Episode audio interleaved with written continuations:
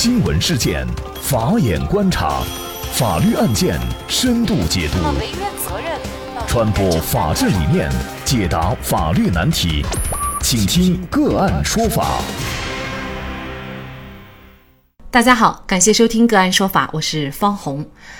今天呢，我们跟大家继续来关注关于房价暴涨，开发商起诉购房协议无效的案件。那今年八月份啊，因为房价上涨，西安房地产开发商举报自己当初无证销售，售房合同无效，并且将不愿意退房的业主告上法庭。最终，法院支持开发商的诉讼请求，确认房屋买卖合同无效。那这期节目当时我们播出以后呢，大家关注度特别高。那很多网友呢也给我们留言。据法制日报报道啊，事实上由于市场监管不到位，曾经房地产项目一度无证出售的情况是比比皆是的。开发商在未取得预售资格的情况下，便和业主签订认购协议或者是认筹协议。无良开发商面对巨大的利益差额，纷纷举报自己无证销售，试图作废此前认购合同，再以现在的高价重新销售。那么，对于购房业主来说，不仅面临着合同无效的风险，也错失了房价低点和机会成本，进退两难，有苦难言。那么，是不是开发商不守诚信，最终却被法院判决从而获益呢？最近啊，河北省石家庄市桥西区人民法院对这样的一起案件就做出了另外一个结果的判决。法院一审判决认定，开发商向法院提起诉讼的行为属于滥用诉权的行为，构成恶意诉讼，判决驳回其诉讼请求。我们来看一下这个案件的一个大概情况。二零一六年，家住石家庄市的赵强斥资九十五万，全款购买了石家庄世纪宏基房地产开发有限公司开发的奇荣国际项目房屋一套，并且签订了内部认购协议，约定交房时间二零一七年五月一号。然而，到了约定的交房时间以后，开发商却拒绝交房，赵强也多次上门要求交房，可是房产公司工作人员态度恶劣。让赵强没有想到的是，开发商不仅到期不交房，甚至还倒打一耙。今年八月，世纪宏基公司就向法院提起诉讼，请求法院确认他和赵强签订的内部认购协议为无效合同，理由是七荣国际项目截至目前没有取得任何手续。那么，赵强认为，根据相关统计，石家庄市的房价二零一六年的均价是七千五百多块钱。而二零一八年的均价已经达到了近一万六千块钱，整整是上涨了一倍。原告起诉的动因并非源于权益受损寻求司法保护，而是为了逃避履行义务以及获取不法利益，企图以合法形式达到非法目的。赵强在庭审上说，原告的意图一旦得以实现，会有众多的购房者权益无法保障，最终受损害的将是社会公共利益以及本地区的司法公信力。这是赵强对于开发商的合同无效返还房产的诉讼请求，他的一个抗辩理由啊。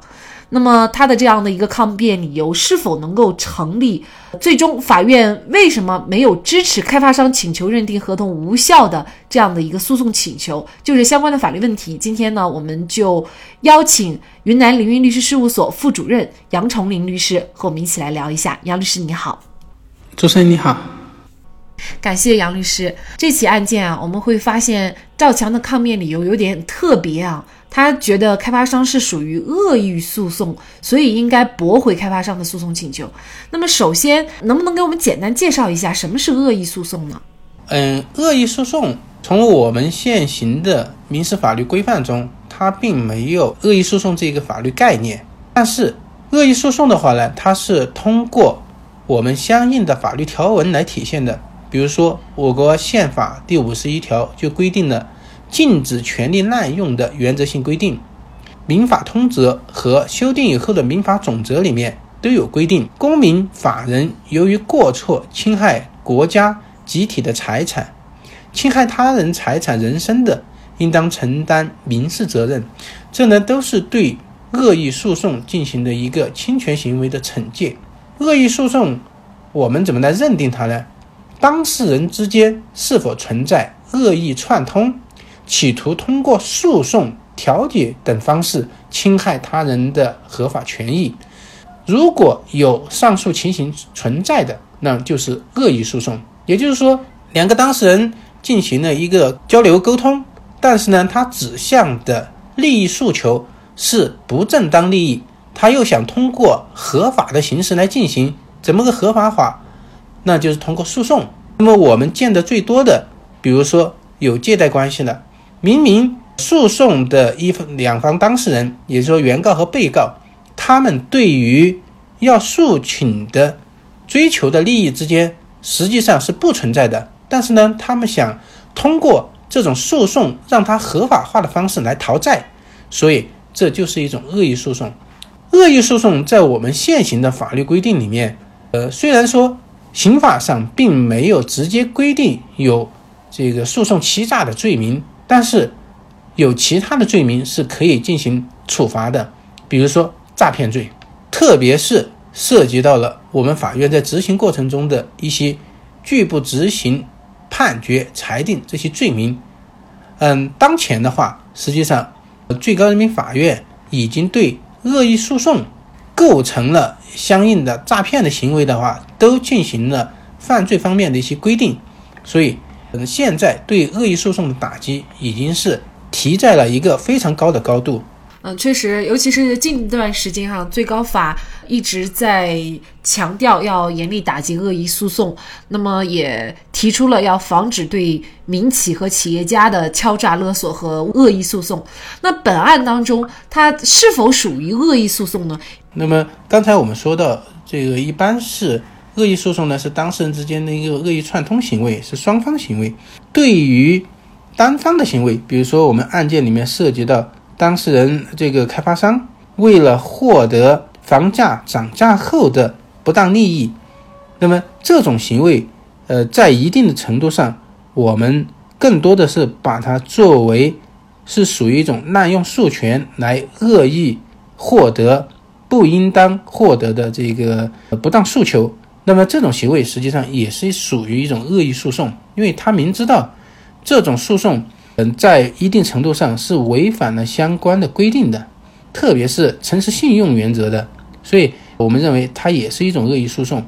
这个案件呢，我们来看法院它的一个审理啊。那么法院审理认为呢，原告也就是开发商在没有取得预售许可的情况下销售房屋，并且收取了被告也就是赵强的巨额款项。又在房价大幅上涨以后的今天，以自己未取得预售许可为由，要求宣告合同无效，明显违背诚实信用的原则。那么，所以呢，他向法院提出的诉讼行为是属于滥用诉权的行为，构成恶意诉讼。所以呢，最终法院是驳回了开发商的诉讼请求。应该说呢，这个案件啊，你从法律、从情理，可能大家都比较支持这样的一个判决。但是我们之前讨论的西安的这个判决呢，最后是支持了开发商的诉讼请求，也就是认定购房合同无效。类似的案子，为什么西安和石家庄两地的判决不同？那么，是不是对于滥用诉权、恶意诉讼的理解也不一样呢？我认为两者之间这个判决的话呢，实际上对于追求呃最终的效果来说，应当不会有太大的差异。只是说，从石家庄这个判决上来说，法院的法官在考考量的时候，他所适用的法律和西安法院。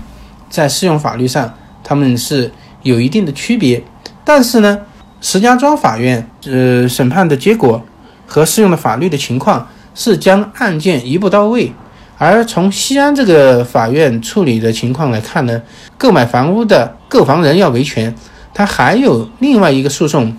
那就是要启动启动要求开发商进行赔偿这么一个诉讼，他在处理这个结果方面，实际上就不是单纯的。退还已经缴纳的购房款这么简单，他还可以提起诉讼。诉讼就是要求赔偿，在他缴纳购房款和现在涨呃房屋涨价的同一套房屋在市场价值上的差异。也就是说，我们通俗的说，就是在原来交了一百万，现在这个房子已经涨到三百万，那这两者之间有两百万的差价。这个差价的话，你开发商。如果要恶意解除合同的话，或者说要恶意获得不当利益的话，那么我们就要要求你将这中间已经涨价的、已经产生的差异要赔偿给购房人。所以说，西安法院实际上他走的只是第一步，还没走到第二步。那应该说呀，从方便当事人的角度，以及打击失信不守信开发商的角度来看啊，呃，显然我们觉得石家庄法院的这个判决呢，好像感觉更容易被人接受一些啊。对的，为什么这个我们的老百姓更容易接受？就是因为法院实际上在处理这种案件的时候，在适用法律上，我们认为是有一些可值得商榷的地方。那么明显，我们认为石石家庄法院适用法律方面要比西安法院在适用法律方面更灵活，而且更有深度。呃，简单一点说，石家庄法院它适用的是我国合同法的规定和呃民法总则的相关规定，因为这个规定的话呢，它就是适用的一个诚实信用原则，诚实信用。是我们整个民事活动的最基本的原则，具有普遍的指导意义。而合同法也好，民法总则也好，它的制定机关都是全国人大及人大常委会来制定的。但是我们刚刚提到西安法院适用的最高人民法院审理商品房买卖合同的司法解释，那司法解释。它和我们说的这个法律条文之间有什么区别呢？这区别首先是在法律制定的效力上。司法解释它的制定呢，是由最高人民法院对某些特定的问题制定相应的司法条款，做出适当性的解释的。立法机构，比如说我们刚才说的，呃，全国人大及常委会，它属于立法机构，它是一个权力机构。而作为最高院，它是司法部门，它。所做的这个解释呢，只是对我们法律条文在适用过程中的一些具体情形做的一个说明。这些说明的话，不能违背或者和法律条文相抵触。也就是说，司法解释的效力它要低于法律条文的效力，所以应当优先要适用呃法律条文的规定。所以。两者法院在选择适用的时候，实际上是造成这个案件为什么会出现差异的根本原因。那么这也说明了人民法院在案件审理过程中，它不同法院在审理案件时候它不同的思路。呃，只是说西安法院呢，在适用这样的条文的过程中，后面还有一个后续的一步没有做完，而西石家庄法院是一步到位的，它驳回了。这个开发商滥用诉权的这么一个行为，这个判例的话，更主要在社会意义层面上是维护了诚实信用、公正公平这么一个社会效果。而西安的法院呢，如果要达到这样的目的，他还得要进行另外一个诉讼，在司法成本、当事人的付出方面，还会有更多的这个不必要的支出。所以我们可以看出，对法律的理解和应用，最终呢，其实也是根据这个法官的这种自由裁量权，以及呢，对于整个。呃，法律它的基本原则、基本精神的一个理解啊，可能这个恶意诉讼也是第一次哈出现在大众的眼前。能不能给我们简单介绍一下，就是常见的恶意诉讼，像滥用诉权这样的情况，通常情况下我们怎么来判断这就是一个恶意诉讼？我们直接就可以以此来维护自己的权益呢？呃，恶意诉讼的情况实际上还是比较多的。恶意诉讼它的一些具体情形的话呢？比如说，张三借给了李四的钱，实际上张三已已经还给了李四，但是呢，张三在外面还有更多的债务。这个时候，张三为了规避自己的债务，或者说为了保全自己的财产，他就和李四之间进行一个诉讼。最后，法院也判决了，不知情的情况下判决呢，确实张三还欠李四钱，张三应当还李四的钱。但是呢，两个人私下的话。实际上是已经还掉了，那么他就不再履行了。这个时候，这个合法的形式，也就是法院判决的形式，这个让张三不当的获获利，所以这种它就是一种恶意诉讼。这是我们说双方的。那么还有单方的刑事诉讼中也有比较多的一些体现。作为一方这个当事人，他明知道自己的行为可能会对获得一些不当的权益恶意的提起诉讼，比如说我们刚刚说开发商的行为，嗯。那么，我们也希望大家能够好好的理解这个恶意诉讼啊。如果遭遇了，就可以以此呢来作为抗辩理由，维护自己的权益。当然了，石家庄法院的这个判决呢，其实也有一定的借鉴意义啊。因为像这样的一种开发商，因为自己无证销售而请求法院判定合同无效的这样的案例，不止这这两例，应该很多。所以呢，具体的法院该怎么判？其实呢，大家都可以从中进行一定的借鉴。那么，另外呢，大家如果想了解这个案件之前西安法院的一个判决呢，也可以关注我们“个案说法”的微信公众号，然后呢，您点击。最下角的阅读原文就可以获得我们上一期案件的一个呃具体的内容。同时呢，关于石家庄法院的这个案件的一个判决书，那么我们呢也会在我们的公众号里面呢给到大家。那么也再一次的感谢云南凌云律师事务所副主任杨崇林律师。那么大家如果想获得我们节目的图文资料，欢迎您关注“个案说法”的微信公众号，在历史消息当中就可以找到这期节目的全部图文资料。那么大家在生活工作当中遇到一些法律问题呢，也欢迎大家向我们进行咨询。您可以添加幺五九七四八二七四六七这部手机号码的微信号，就可以找到我们，他们都非常的资深、专业和负责任。感谢您的收听，我们下期节目再见。